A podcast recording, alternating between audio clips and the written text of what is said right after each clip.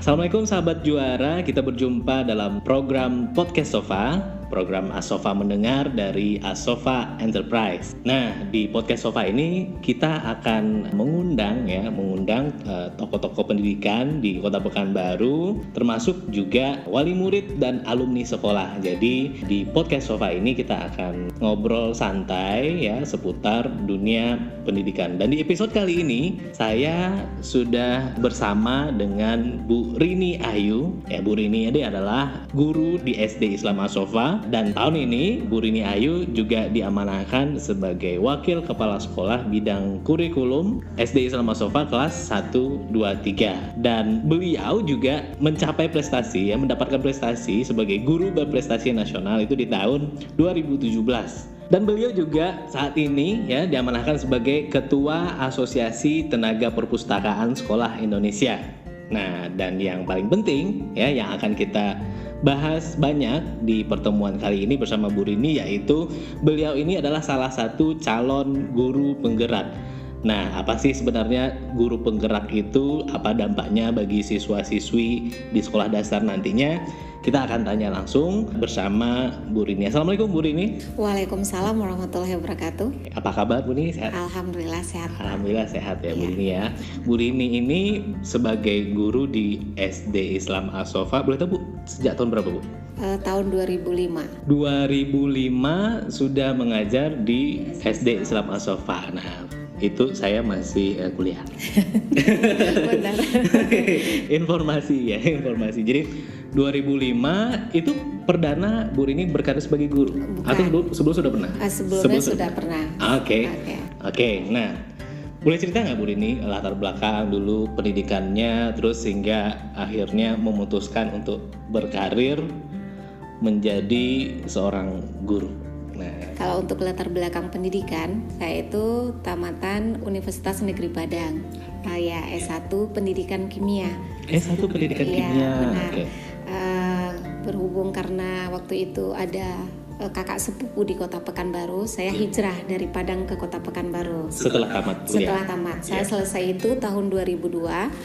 Okay. Nah, tahun 2003 saya uh, bekerja mulai uh, karir pertama itu di Perawang sebagai guru? Sebagai guru okay. SDIT sebagai guru SDIT mungkin ada yang bertanya kenapa oh. harus SD kan guru kimia tuh. Iya benar. Iya. mengapa dari, harus dari, dari kimia? ah, mengapa harus mengajar sekolah dasar? Kan kan seharusnya sekolah iya. itu uh, apa tuh ceritanya waktu itu guru karena memang uh, saya lebih cinta anak-anak kecil. Karena mereka itu unik uh, mereka pure alami dengan diri mereka sendiri. Jadi tantangan untuk saya sebenarnya mengajar anak kecil. Wah, jadi memang nah. memang sejak awal itu perhatiannya kok kuliahnya kan memang keguruan ya, ya kuliah keguruan tapi lebih lebih fokus lagi perhatiannya justru ke anak kecil anak khususnya usia SD, SD ya, usia, usia SD ya, oke okay. nah berarti 2005 sekarang 2021 udah tahun. 16 tahun ya? Benar. 16 tahun. Nah pasti itu udah banyak ya uh, pengalaman ya. Mungkin juga uh, pembelajaran bagi Bu Rini pribadi sebagai seorang guru gitu. Bisa cerita nggak Bu Rini? Yang paling berkesan nih sebagai seorang guru 16 tahun ngajar SD pas masuk di Asofa itu sebenarnya saya itu kan uh, langsung mengajar kelas akselerasi Oke, okay. oh, tahun itu lagi ini ya program-program akselerasi ya. ya. Jadi tantangan untuk anak-anak yang memang cepat belajar. Jadi kita menyeimbangkan dengan mereka. Jadi mereka cepat, kita harus dua kali cepat dari kita mereka. Harus dua kali lebih ya, cepat ya. untuk mengimbangi ya. Mengimbangi mereka. Jadi saat itu baru mengajar walaupun udah satu tahun ya sebelum di tempat yang lama pas masuk ke sofa kelas akselerasi Uh, jadi kita belajar bergerak cepat. Jadi saat itu saya udah berusaha juga. Jadi di situlah mulainya saya belajar apa belajar mandiri. Uh, belajar mandiri. Uh, jadi apa pun informasi yang saya dapatkan itu uh, saya belajar sendiri, mencari sendiri pakai buku atau apa. Sebelum uh, sekarang bermunculan uh, digitalisasi, teknologi, ya, teknologi, teknologi IT. Mm -mm. Jadi kemudian yang pengalaman kedua yang berkesan itu. Uh, saat mengikuti lomba. Uh, yeah. mungkin karena memang karena udah percepatan tadi saya udah ingin belajar juga. Tahun 2009 kan udah diwakil juga tuh wakil kurikulum. Yeah. uh, jadi wakil kurikulum akhirnya belajar menyambung kuliah melanjutkan yeah. studi. Melanjutkan studi melanjutkan studi kemudian ikut lomba. Uh, yang paling berkesan itu memang waktu mengajar dengan bahasa Indonesia yang baik dan benar dari Balai Bahasa saya udah orangnya kimia, orang kimia. bukan orang bahasa Indonesia, ikut coba gitu Dari ya. ikut coba andil karena yeah. dia catatannya mengajar dengan bahasa Indonesia yang baik dan benar. Itu maksudnya salah satu kriteria yang dilombakan di memang tahun ini uh, tahun 2016 itu memang lomba mengajar dengan bahasa Indonesia yang baik dan benar dari Balai Bahasa okay, dari bahasa provinsi uh, 2016. Yeah. Jadi waktu itu seperti apa tuh perjuangannya gitu?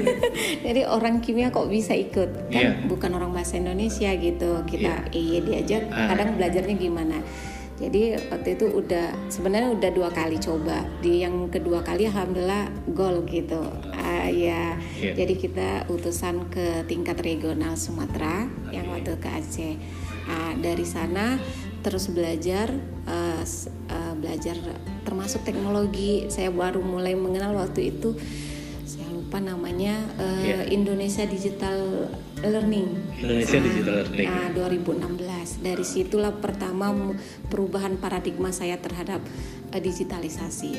Seperti apa tuh? Uh, gini. 2016 ya, itu saya ikut Indonesia Digital Learning itu uh, dia mengadakan lomba My Teacher My Hero.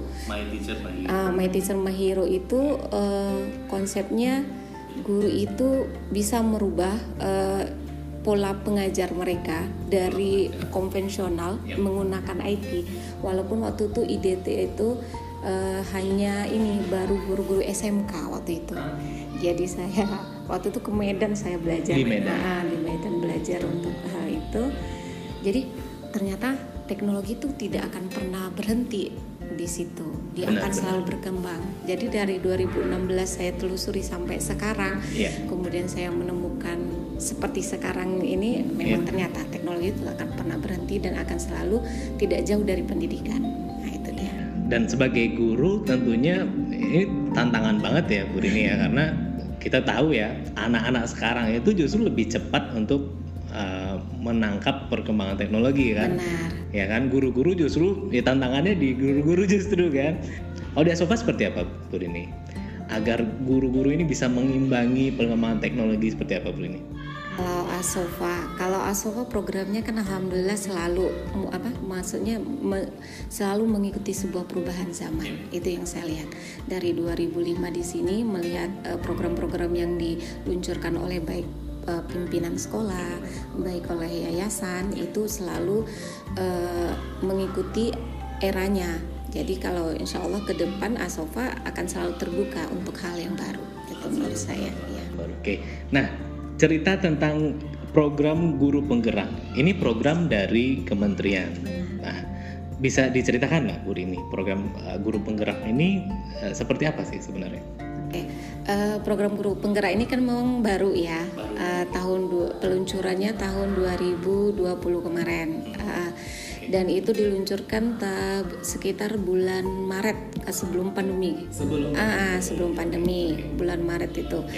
Uh, jadi uh, uh, Menteri Mas ya. Nadiem Makarim itu menyampaikan guru penggerak itu tujuannya memang reformasi pendidikan. Reformasi. Uh, dia berharap memang ada perubahan dalam pendidikan tersebut uh, bahwa guru penggerak ini, calon guru penggerak calon. ini itu akan menjadi pembaharu untuk pemimpin-pemimpin pendidikan di masa depan. Pembaharu dalam hal apa nih maksudnya Bu? Maksudnya begini, uh, pola paradigma pendidikan mungkin perubahan. Kalau dulu itu dari dari segi pembelajaran dari guru penggerak itu sendiri, modul-modulnya contoh modul 1 itu kan pembelajaran yang diangkatnya adalah Ki Hajar Dewantara. Oke. Okay. Kalau kita melihat paradigma pendidikan sebelum yang sekarang terjadi itu kan anak hanya menerima informasi, yep. hanya sekedar menerima pasif, ya? apa apa ah, sih. Nah dari program guru penggerak ini berharap uh, guru calon guru penggerak ini akan merubah uh, bahwa kita hanya sekedar mendampingi anak mengarahkan siswa, mengarahkan murid uh, sehingga mereka berkembang sesuai dengan uh, tingkat pola diri mereka, baik itu kodrat alam mereka, baik itu kodrat zamannya mereka. Jadi guru itu hanya mendampingi, oh kamu uh, murid itu memiliki kompetensi apa.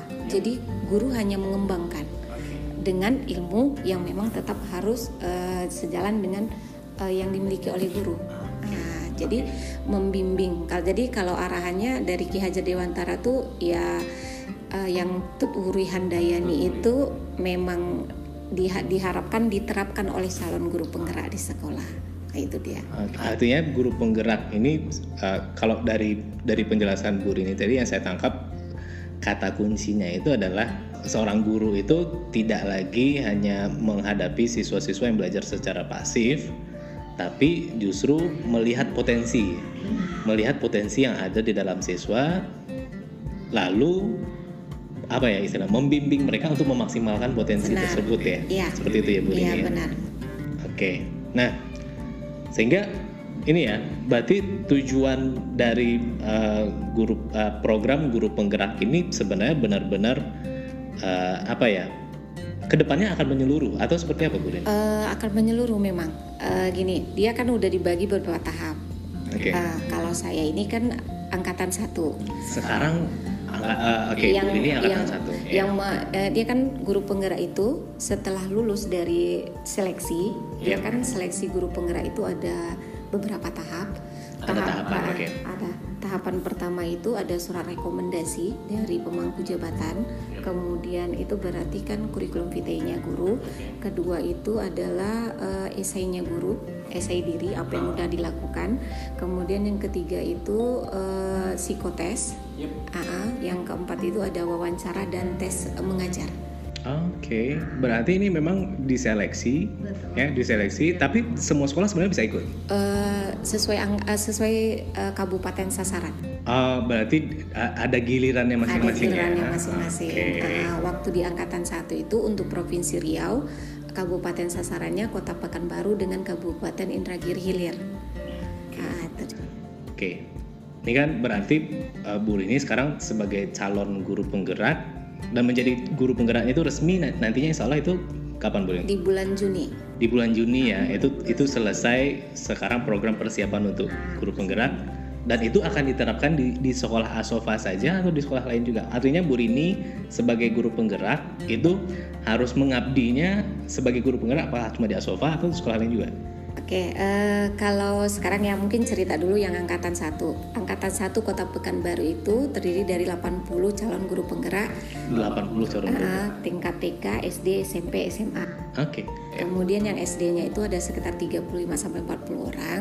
35 sampai 40 orang saja di Pekan Sepekanbaru. Sepekanbaru oh. yang SD. Oke. Okay. Uh, kemudian uh, dasar pendidikannya, pendidikan calon guru penggerak itu selama 9 bulan ada pendidikan untuk calon guru penggerak selama 9 bulan, okay. dengan menggunakan LMS. Jadi dalam LMS itu nanti kami harus menamatkan uh, lima modul. Lima modul. Nah, sekarang udah masuk modul ketiga.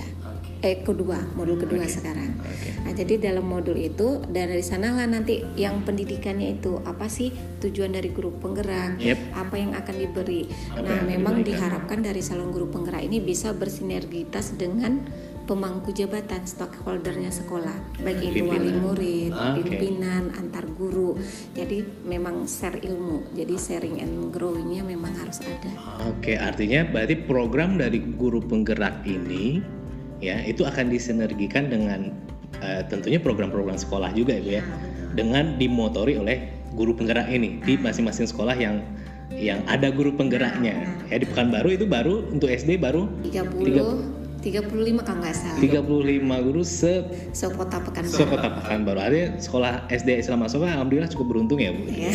Ada Bu Rini sebagai calon guru penggerak angkatan pertama. Angkatan pertama. Oke. Nah, itu uh, mungkin ya sekilas tentang uh, guru penggerak. Kita juga tunggu ini Bu Rini ge, uh, gebrakannya seperti apa dan insya Allah uh, apa insya Allah bisa sinergi ya dengan kegiatan-kegiatan lain yang ada di SD Islam Asofa. Nah, ngomong-ngomong tentang SD Islam Asofa nih, Bu Rini.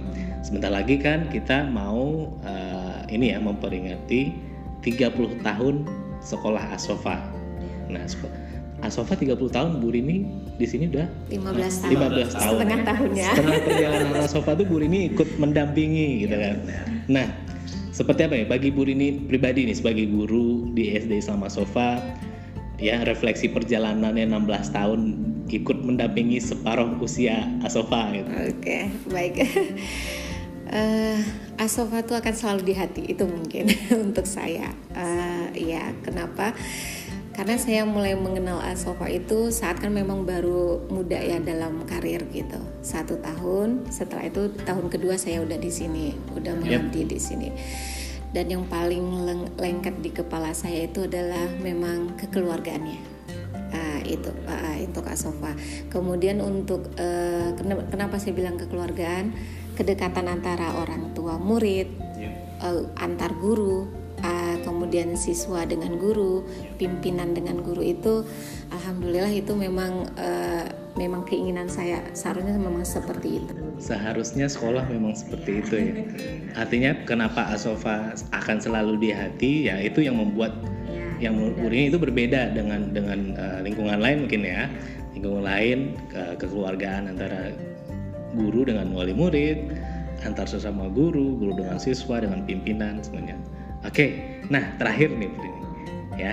Nggak nggak nggak nggak adil juga kalau kita tidak uh, apa ya membahas tentang siswa-siswinya Bu Rini ya.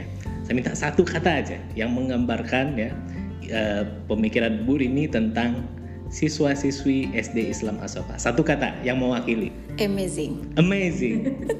Kenapa amazing? Yeah. Saya kan ngajar kelas rendah nih. Kelas rendah. Kelas yeah. 1 dan kelas 2. Jadi anak kelas 1, kelas 2 di SD Islam Asofa itu apa pun kata gurunya semua akan dilakukan. Uh, kemudian pokoknya yang kita ajarkan itu mereka memang akan mengikuti gitu. Jadi memang uh, timbal balik dengan feedbacknya untuk kita pun uh, alhamdulillah orang tua juga terbuka. Jadi kalau untuk anak-anak kalau saya menakjubkan. Amazing. Oke okay. luar biasa bu ini uh, terima kasih atas sharingnya. Kita sudah di penghujung diskusi kita terima kasih banyak bu ini sudah hadir sudah sharing di podcast Sofa uh, semoga sukses selalu semoga sehat-sehat sekeluarga terima kasih dan sahabat juara sekalian, terima kasih sudah menyimak obrolan kita bersama Bu Rini Ayu dalam podcast Sofa. Terima kasih atas perhatiannya. Sampai jumpa di episode selanjutnya. Wassalamualaikum warahmatullahi wabarakatuh. Waalaikumsalam warahmatullahi wabarakatuh.